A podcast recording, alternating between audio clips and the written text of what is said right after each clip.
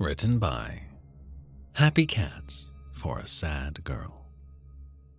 Hmm. The sound was loud in the small room, but after a pause, she made it again. Hmm. What do you reckon, Carol? I prompted, turning from the x ray results back to my supervisor's pensive face. Another pause. The patient isn't in any pain. Any symptoms? Not really. He came in for a suspected fracture from training, but hadn't felt anything before that. Nothing out of the ordinary. Carol was lit by the x ray screen, the blue light making deep shadows on her fine wrinkles. Her jaw moved slightly as she processed. Hmm. I run the procedure again. Calibrate the machine properly. Make sure. All done, Carol. We've scanned him as many times as we safely can. Everyone calibrated the machine. Hell, I x rayed myself to check. It's all fine. I wasn't used to interrupting a consultant like that, but my heart was racing for what I was seeing. More sharply than I meant to, I indicated a heap of films that showed a full and healthy skeleton picked out in textbook sharp detail for myself, compared horrifyingly to those from the patient sitting quietly next door. For a few minutes, Carol examined each one, her hmms turning to a grinding of teeth. This is completely impossible. She muttered finally, more to herself than me. There's no doubt. We checked a dozen times. He's times. got no fucking bones, Jack. I jumped, as much from her swearing as the sudden volume in the enclosed space. A silence fell as we both composed ourselves, the humming of the x ray screen the only sound. On that screen was a film showing a translucent human outline, very normal for x rays, but instead of the bright lines of the bone, there was just nothing. A faint mark, ghosts of something where the bone should be, but the skeleton itself was completely missing. Slowly, Carol collected herself. Okay. Just talk me through it. Physical examination? There's something there. Solid. Feels a bit. I shuddered at the memory of touching the patient, how his tibia seemed to squirm under my fingers. Wrong. So there's something in there keeping him standing. Follow up tests? Vitals? The next few minutes were spent running through heart rate, blood pressure, and other metrics that painted the picture of a perfectly healthy young man who was simply missing bones. Finally, I explained the next steps. I've got a blood sample here that I'll take to the labs. Hopefully, that'll tell us something.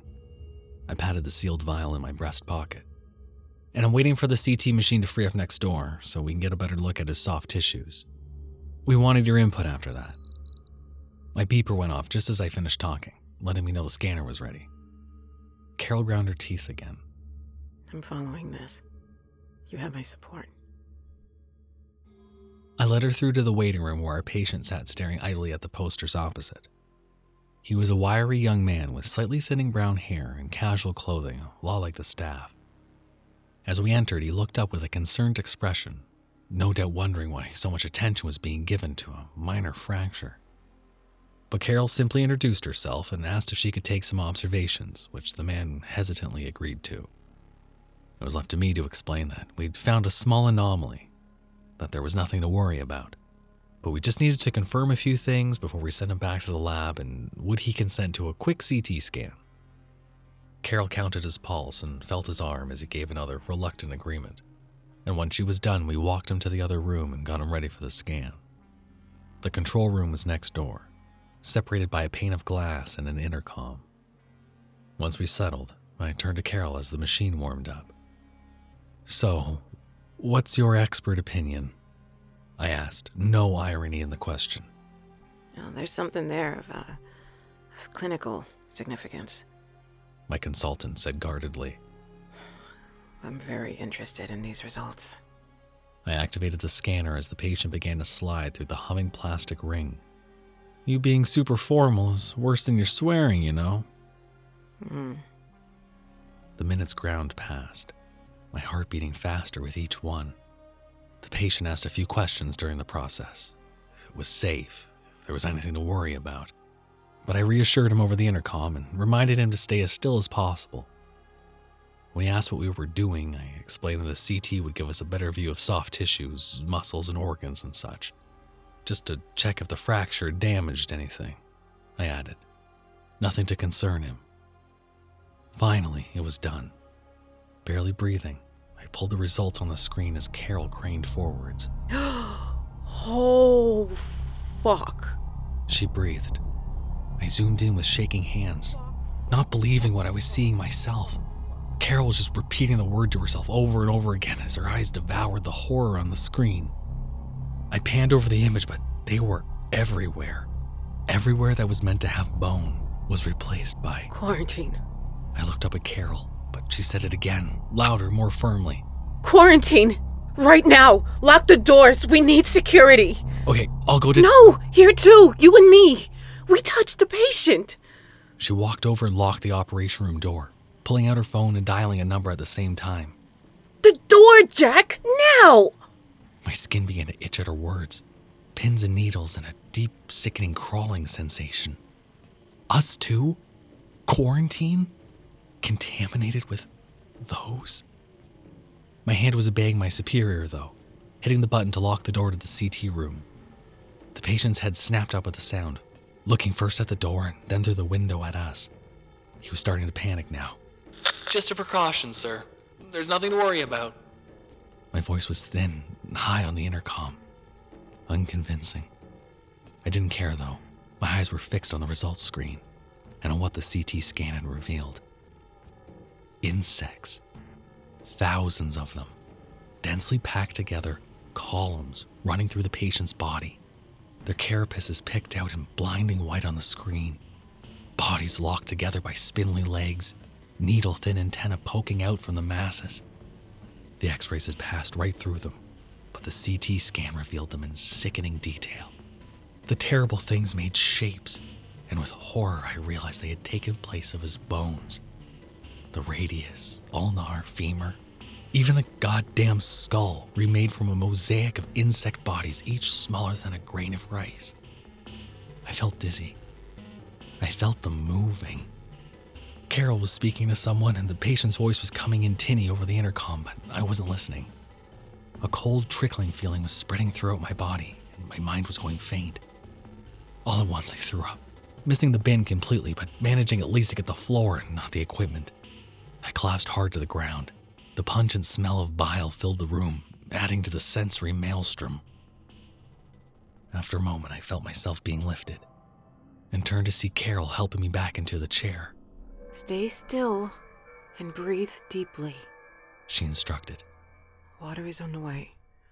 So, just sit for the moment if you need to. She stood and said something to the patient before turning off the intercom and the results screen, leaving only the light from the CT room to fill our little space. It helped a little, but the images were still burned into my mind. Finally, she knelt in front of me, careful to avoid the vomit, and held my arms as she talked me through a breathing exercise. Slowly, I came back to myself, the panic receding. Sorry, I muttered. I don't like bugs. I'm not a fan myself, especially not those ones. She said kindly. Your bones don't feel like them, if that helps. Just a few minor cuts. She indicated my arms and a spot of blood on my chest. Before I could reply, Carol's phone rang, and she stood to answer it. I shivered and did my best to fight off the feeling of phantom itching from inside my body. Yeah, understood. Oh, well, we wanted him to leave. You don't need to keep saying it, Sue. I know what lethal force is. Water.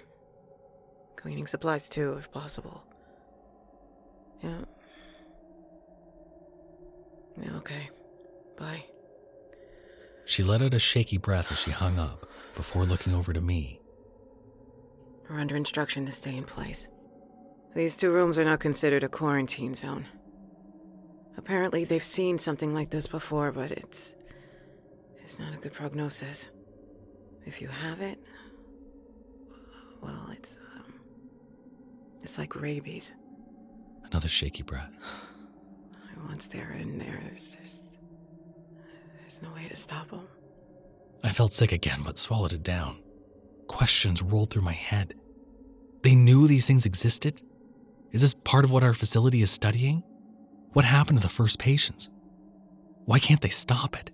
Why does my skin itch? Did they really say lethal force? Before I could voice any of the torrent in my mind, I was jolted by a bang next to my head. Our patient had come to the joining window and had smacked his hand into it, desperate to get our attention. Without the intercom, we couldn't hear any words, but he seemed to be shouting. Jesus. Carol muttered, clearly also startled. She took one look at my face. You stay there. I'll do my best to reassure our patient. Both reassure and our patient seemed to ring slightly hollow in our current situation, but I didn't protest. Carol spent a few minutes doing her best to talk the patient down before giving up and sitting down next to me. As she did, the patient began thumping on the dividing window again. He's not happy, but there's nothing we can do. She explained grimly. Some symptoms are setting in pain, panic, nausea. I, I didn't tell him what was wrong, though. I couldn't face it. In all my time working with Carol, I'd never seen my consultant look so dejected. As gruff as she was, she'd been a bulwark against all the mess and nastiness of working here, shouldering both the responsibility of the patients as well as what we did. This isn't our fault, Carol. We did the best we could. I tried. Maybe we could still help him. I mean it. Tests or something. Maybe we can fix whatever those bastards upstairs did to him. This caught her attention. Slowly, she looked up, meeting my eyes. All kindness and camaraderie was gone. Instead, there was now a look of steel hard contempt etched onto her face. Jack, you know what we do here. This is our fault. Those bastards are us. We did this to him. No, I said, my voice thin again. No, we're radiology. We scan the patients, look after them. We don't. Do you honestly believe that? She asked sharply. You think you're not a part of this? Too small of a cog in this place to be noticed? I. That you're not responsible? Huh? Just a naive little rad tech that doesn't have blood on his hands? That's not. At least he can admit he makes weapons. At least I, and the patient, and everyone else in this godforsaken place can look ourselves in the eye and know what we're really doing. Carol, I didn't. She was angry. Angrier than I'd ever seen her. Look that poor bastard in the eye and tell him we don't make bioweapons. Look at him through the glass and tell him you're innocent. I felt sick again. Her eyes cutting through me, pinning me like the needles under my flesh. Next to us, the banging of the joining window continued, and I imagined I could hear him howling, but I didn't look. Can you even tell me his name, Jack? Hmm? I haven't heard you address him by it. Couldn't bring myself to look up at my patient and his screams. Carol made a noise of disgust. Yeah, I get it. Like a farmer with cattle. It's easier if you don't get attached, right? She walked away towards one of the computer terminals. I'm going to write this shit show up, as well as a recommendation that we review your fitness to practice. I'm not happy having someone of your disposition under me in this facility. She looked at me again. If you want any chance of keeping your job, I recommend that you look your patient in the eye and come to terms with who you are and what you do. The banging had stopped. Shamefully, I turned to look at the body of my patient. Except he wasn't dead. My heart stopped. In front of the window stood a melting man. His limbs were distending, lengthening, and distorting as I looked, skin stretching and bubbling. The spine deformed, bending him forwards, horribly towards the glass as his jaw flopped open and his skull collapsed on one side. The stretching skin began to split, white shapes pouring free from the gashes, but now I could barely make it out through the film of tears. I heard myself scream, collapsing down at the same time the poor bastard's legs gave way and he fell mercifully out of view. I don't know how long I sat there sobbing for. Eventually, Carol's voice came from above me. This is what we do here, Jack. and you need to be okay with it. For now, I need the sample vial you took from Mr. Schwann. You're not fit to keep it safe right now. Shakily, I reached into my chest pocket, obeying without question. Immediately, there was a sharp, burning pain, and I pulled my hand out with a yelp. A half inch cut wept blood along my index finger. In horror, I looked inside, only to see the glint of a shattered sample vial wink up at me, right where I had landed on it. Terrified, I looked up into Carol's face, which had drained of color. Right.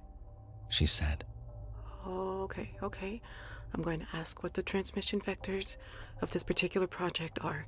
You stay still and over there. Let me know if you feel anything. I simply nodded, unable to speak, desperately trying to ignore the itching coming from deep within my right arm that was slowly spreading upwards.